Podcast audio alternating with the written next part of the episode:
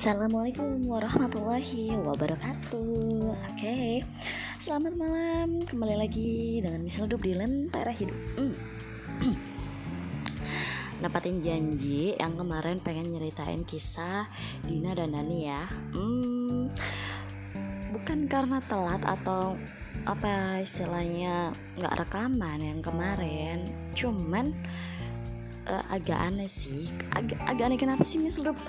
Ini loh, apa? Mm, udah nyoba rekaman dua kali, tapi gagal mulu. Kok bisa gagal mulu ya? Gimana ceritanya? Iya, yeah, yang kemarin waktu pertama kali nih, udah rekaman sekali, abis itu lupa nge-save kan? Eh nggak taunya di koleksi udah ada kan? Tapi ternyata apa ya ceritanya tuh nggak nyampe gitu loh, istilahnya cuman kerekam separoh. Kok bisa ya Miss Ledup? Nggak tahu juga. Nah kayak gitu. Terus yang kedua, udah rekaman nggak taunya tiba-tiba H P nge-restart. Pembaruan sistem. Buh, rasanya otak nih, mulut udah capek-capek ngegacot, nge- ngedumel, ngomel segala macam a i u e o, nggak taunya zong. Oke, okay. Kali ini di mm, Sabtu dini hari. Sabtu dini hari Miss Ledup pengen nyoba rekaman lagi. Semoga rekamannya kali ini sukses, menceritakan kisah tentang Dina dan Dani. Oke okay. Dina dan Dani hmm, menceritakan suatu hubungan terlarang. Iya, terlarang. Kenapa ya? E, kalau kalian membahas tentang terlarang, apa ya yang di dalam otak kalian? hmm, Pasti gak jauh-jauh dengan istilah yang namanya perselingkuhan, udah pasti, atau mungkin cinta sedara, atau mungkin cinta uh, antara saudara tiri, dah kayak gitulah. Tapi ini benar-benar kisah nyata ya. Sekali lagi, kalau Miss Ledup uh, ngegacor sendiri atau ngomel sendiri atau bercerita sendiri, itu berarti kisah nyata ya. Namun tokoh-tokohnya atau yang diceritain ke Miss Ledup ini itu pakai nama samaran, oke? Okay? Oke, okay. Kisah terlarang antara Dina dan Dini. Eh, Dina dan Dini, Dina dan Dani. Oke, okay. uh, kita flashback beberapa tahun ke belakang. Hmm, Dina dan Dani. Oke, okay. Si Dina, uh, Miss Ledup akan menceritakan sosok Dina. Dina adalah waktu sebe- waktu mengenal Dani. Oke, okay. Dina merupakan seseorang perempuan yang uh, sudah bersuami, namun rumah tangganya lagi kondisi diambang. Uh, dia menghancuran, istilahnya di ujung tanduk, udah mau cerai. Nah, kenapa? Karena banyak banget kemelut permasalahan di rumah tangganya yang sudah membuat si Dina itu bertahan. Ah, alasan aja Miss Ledup nih. Eh, kalau mau cerai-cerai aja, kalau mau bertahan-bertahan aja. Eh, nggak seperti itu. Bagi teman-teman yang belum nikah ya, emang bisa uh, istilahnya berkomentar seperti itu.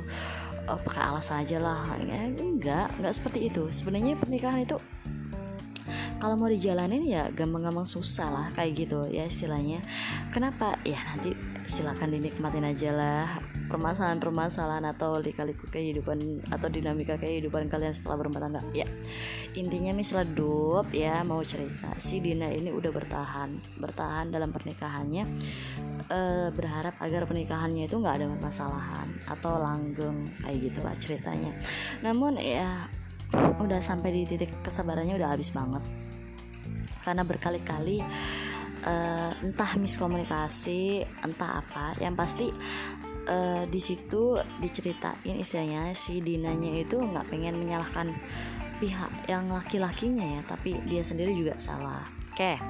Di saat dia uh, apa istilahnya lagi kemelut ya, istilahnya hatinya lagi bergejolak, bingung, kosong istilahnya kayak gitu, dia mengenal yang namanya sosok si Dani ini lewat suatu aplikasi perkenalan atau aplikasi pertemanan ya, seperti Kakao Talk, Tantan, MiChat, hmm, dan lain sebagainya kayak gitulah. Aku nggak mau nyebut merek aplikasi apaan itu antara si Dina sama si Dani. Oke, okay? Singkat cerita, Dina sama Dani udah kenal nih, udah kenal, saling kenal via MiChat ya kan. Cuman waktu itu posisinya nggak saling jujur waktu perkenalan. Ups, keceplosan ya.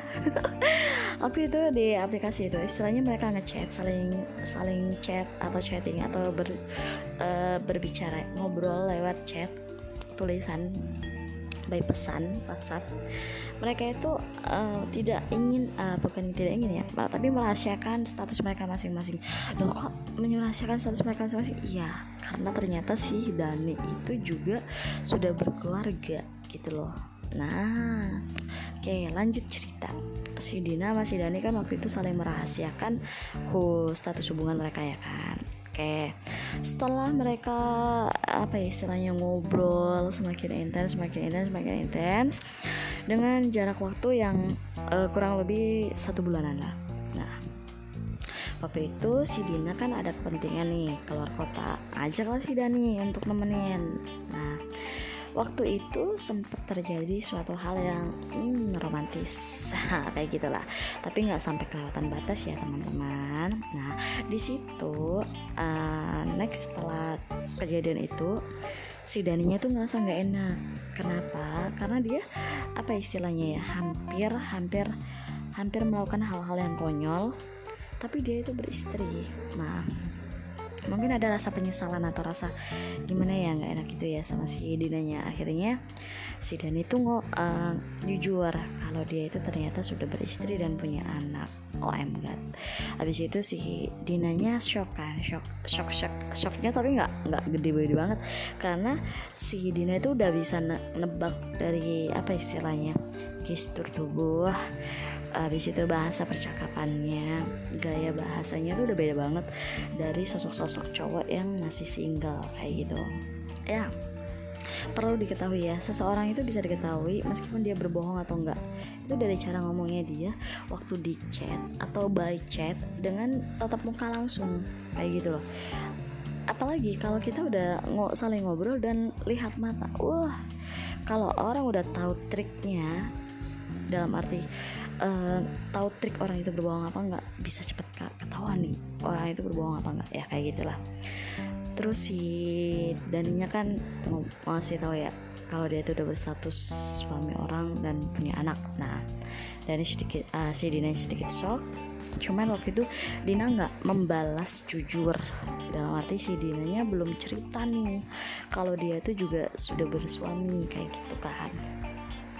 Terus lanjut cerita. Nah, karena si Dina udah terasa nyaman ya sama si Dani, ya udah dia jalanin lah hubungan itu. Nah, barulah terjadi yang namanya hubungan terlarang itu kan.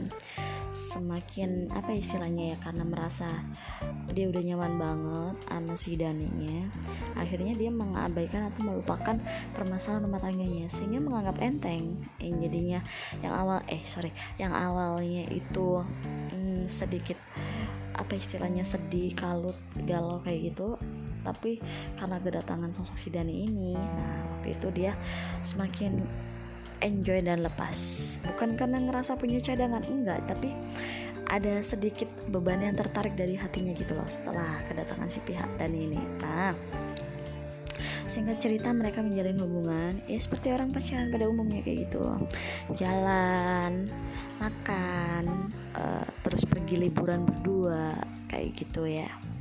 Kok sampai le- pergi liburan ke- berdua ya ya kayak gitulah intinya ya. Wes nggak mau menceritakannya yang lebih dalam karena uh, konteks dari misal hidup sendiri di antara hidup tuh nggak ada yang namanya konteks dewasa ya dalam arti itu ya, cuman membagikan suatu cerita atau hal-hal yang menjadi pengalaman hidup seseorang kayak gitu, bisa dijadikan suatu cerminan. Oke, nah si Dina ini waktu jalan sama si Dani tuh dia tuh benar-benar sayang sama si Daninya tuh, nggak ada pengen rasa egois ngerebut Daninya, cuma pengen ngeras apa ya istilahnya murni pengen menjalin hubungan aja kayak gitu, pengen pengen rasa nyamannya itu tetap bertahan seperti itu aja, nggak pengen menuntut hal lebih kayak gitu loh. Namun setelah mereka berjalan beberapa lama itu kan, setelah beberapa bulan mereka jalan, hubungan mereka ketahuan oleh pihak si istri dari si Dani. Loh, kok bisa ya miss? Dari mana? Ya itu lagi lah, ada beberapa teman yang menjelaskan suatu hubungan itu bisa ketahuan atau perselingkuhan bisa ketahuan itu kemungkinan terbesar adalah karena chat yang lupa dihapus atau karena H P.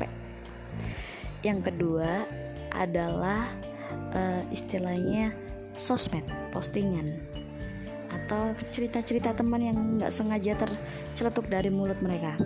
Nah, hal yang terkecil yang bisa mengetahui perselingkuhan adalah, istilahnya persentase terkecil, adalah mengetahui langsung pasangan tersebut selingkuh atau ketemu tatap muka, berhadapan muka. Itu sangat nggak mungkin. Jadi eh, apa istilahnya, bukan ngasih saran atau apa ya. Jadi teman-teman yang menjalani perselingkuhan, ya itulah kelemahannya di mana, di riwayat chat ya kayak gitu. Kenapa bisa seperti itu? Bisa ketahuan hubungan mereka. Nah, si Dani itu kan handphonenya rusak ya, abis itu dia kelabakan, gak bisa menghubungin si Dina.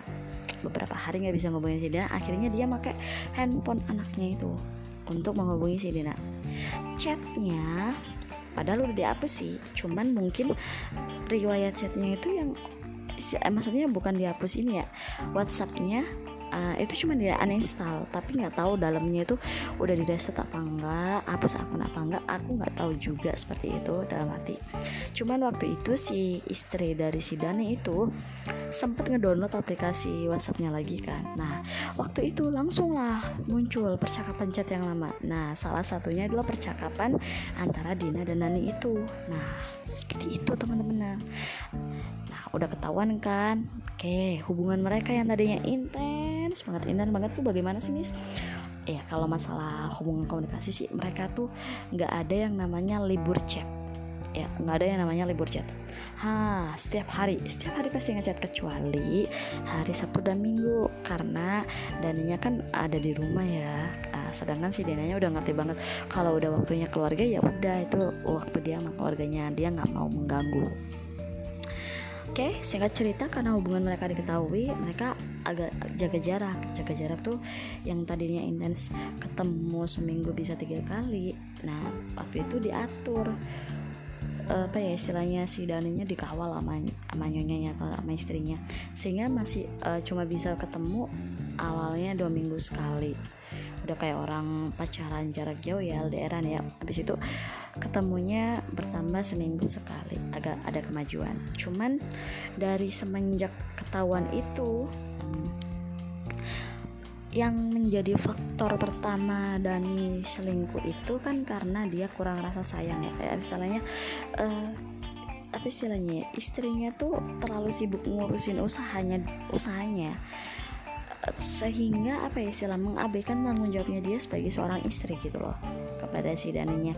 Jadi suatu saat si Daninya tuh pulang kerja, dia nggak dilayani, dalam arti ditanyain makan kek atau apa kek kayak gitu. Terus sem, apa istilahnya permasalahan-permasalahan kemesraan di dalam kamar itu nggak terpenuhi. Nah itu dia istilahnya kurang kasih sayang gitu loh, yang mengakibatkan si Daninya ya apa ya istilahnya ada si Dina yang ngasih perhatian, ngasih perasaan lebih ya kayak gitu. Akhirnya muncullah perselingkuhan itu.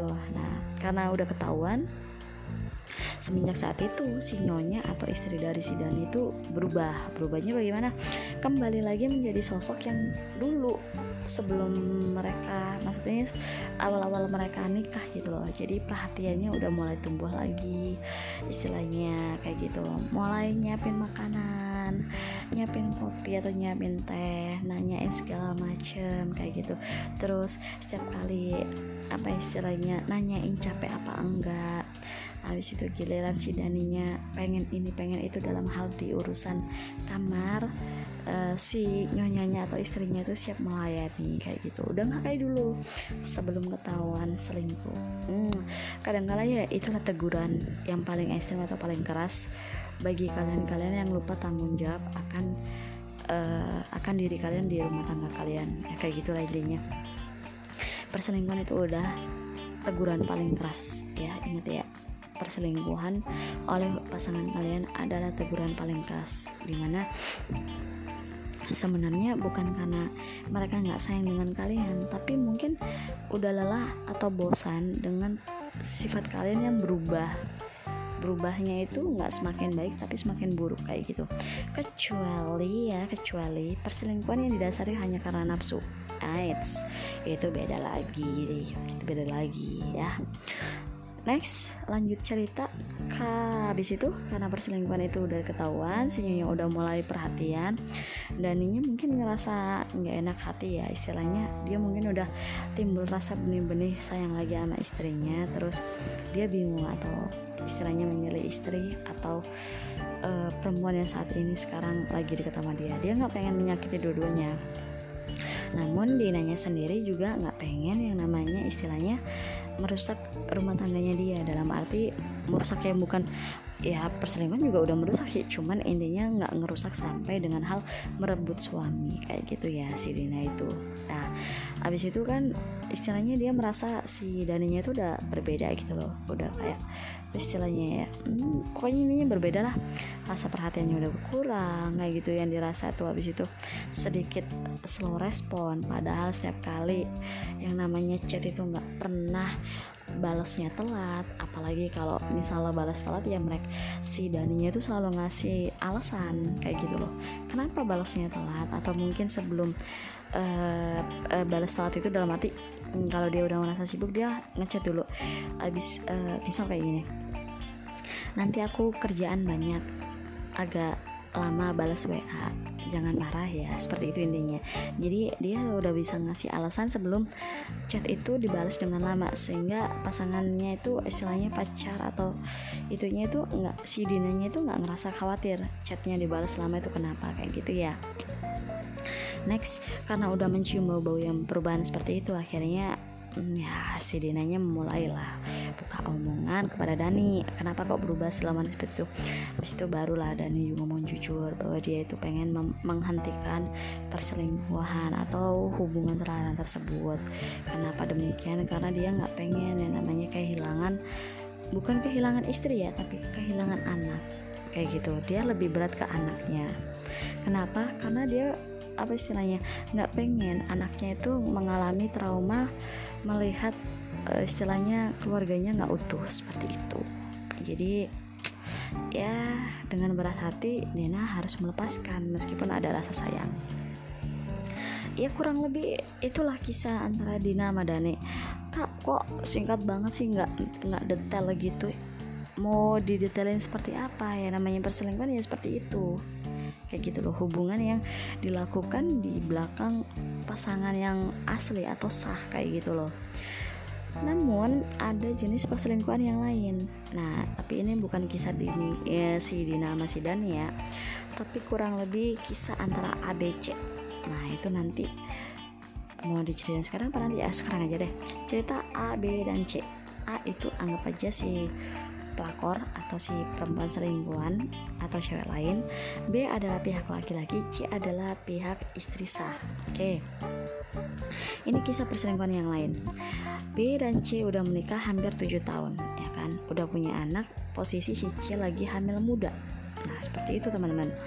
Abis itu entah kenapa hubungan mereka mulai renggang, atau mungkin dari semenjak awal mereka awal menikah mereka udah nggak, sebenarnya udah nggak cocok tapi dicocok-cocokin, nggak tahu juga deh.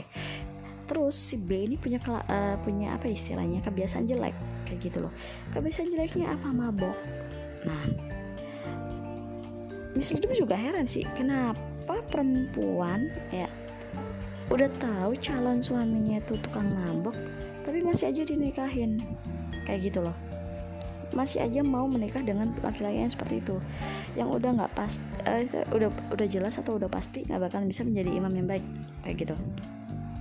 Tapi dalam hati si C itu cuman kayak gini, ya aku pengen nikah tetap sama dia, berharap suatu saat dia itu berubah. Nah perempuan seperti itu, meskipun tahu kekurangan kalian, tapi dia kalau misalnya mau tetap menerima kalian, berarti itu dia itu pengen melihat kalian itu berubah menjadi lebih baik kayak gitu.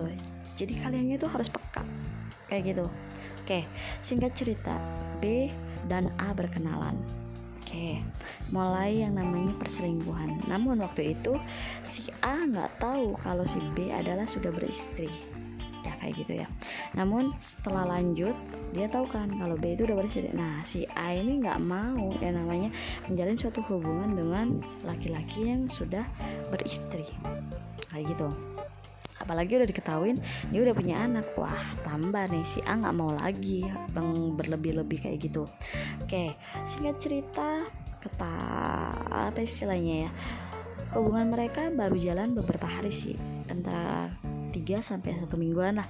Ketahuan lah riwayat chatnya dari handphone si B oleh si C.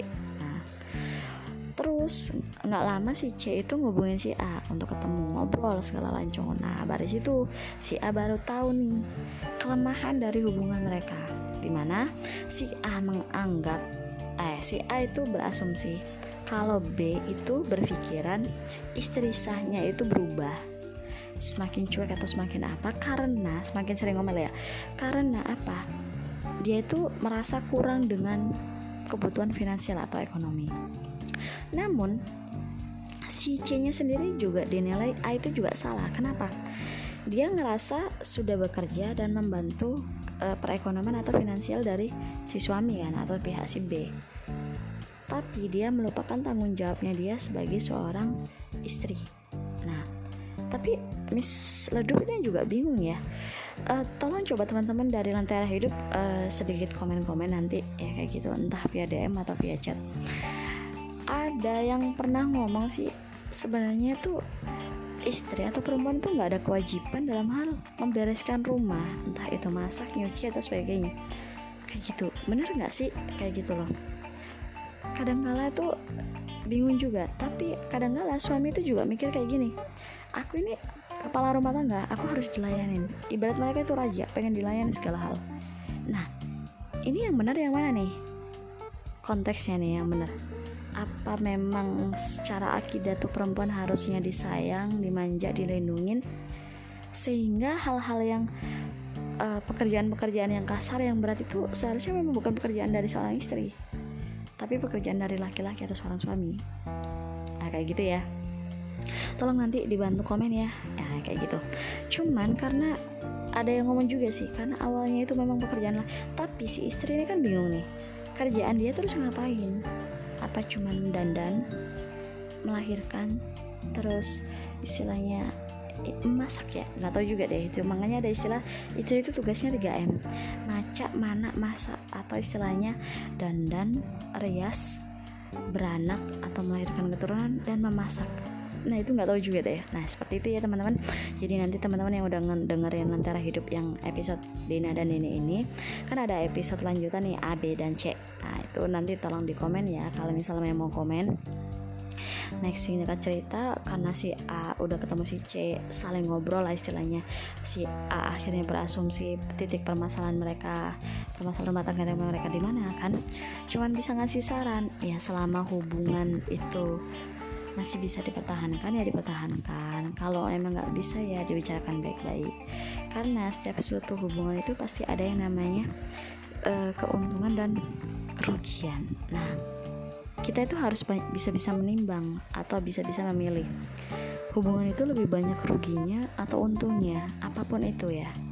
Apabila itu banyak ruginya dalam hal dalam hal ya, bukan finansial ya atau keuangan, tapi merugikan apa? Perasaan, seperti hal menyakiti perasaan, tidak menghargai, tidak menghormati, kebohongan, munafik segala macam, pengkhianatan seperti perselingkuhan, kekerasan seperti memukul dan sebagainya. Nah itu itu seharusnya kalau menurut Miss Lidu sendiri udah nggak bisa dipertahankan hubungan kayak gitu, karena banyak ruginya.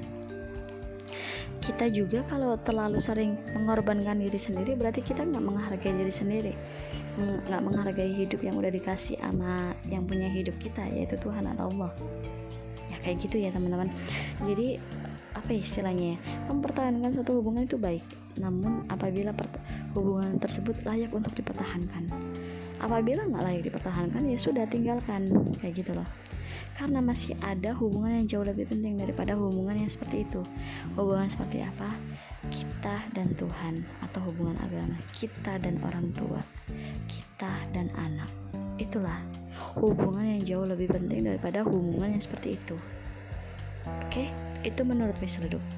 Jadi dari dua versi cinta terlarang, apa hubungan terlarang ini, yang sama-sama kisah perselingkuhan ini, konteksnya udah beda. kayak gitu. Yang konteks yang pertama, Dina dan Neni adalah saling melengkapi atau saling membutuhkan kasih sayang. Namun konteks dari yang A B C ini, konteks saling mencari kesalahan masing-masing, menutupi kekurangan masing-masing, namun membenarkan kesalahan dari orang lain, kayak gitu. Jadi gak mengakui dirinya salah, tapi mengakui kesalahan orang lain, kayak gitu ya, kayak gitu. Namun setelah ketahuan perselingkuhan ini, dipikir aman-aman baik kan istilahnya hubungan antara si B dan si C. Nggak taunya si C barusan tahu kalau terlepas dari si A ada A A A A, A lainnya di belakang B-nya. Nah seperti itu. Jadi sebenarnya teman-teman, jika ingin merubah seseorang, cobalah, cobalah uh, sebanyak kalau saran misalnya sebanyak tiga kali.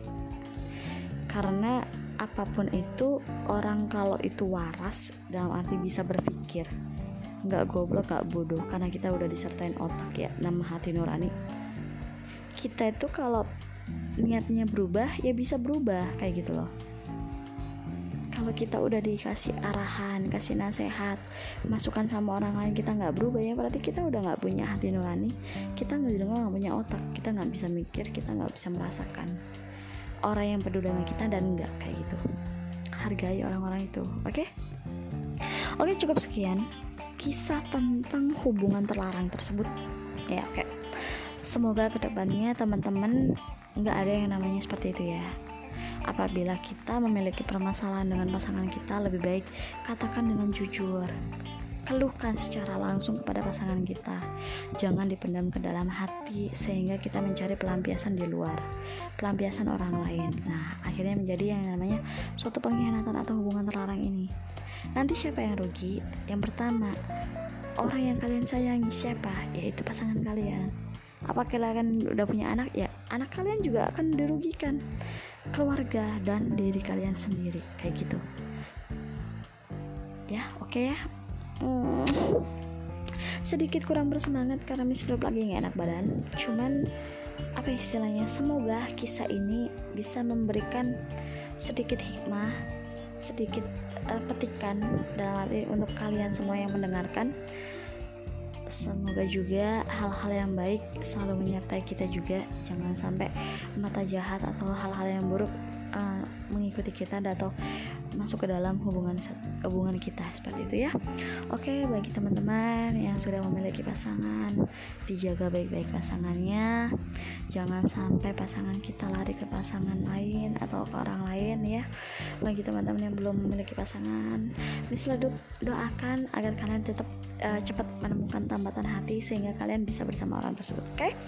Cukup sekian, udah lebih dari dua puluh menit atau dua puluh, udah hampir setengah jam lah istilahnya. Ini seluruh tutup untuk kita semua. Semoga selalu bahagia, diberikan kesehatan, kesejahteraan, lancar rezeki, intinya seperti itu. Salam dari Miss Ludup, Lentera Hidup. Sampai jumpa di episode berikutnya dengan pengalaman-pengalaman yang lebih menarik, unik, tapi kebanyakan mungkin gak lepas dari istilahnya romansa ya, cerita percintaan, penci, percintaan, bukan pencintaan, percintaan. Oke, tutup sekian.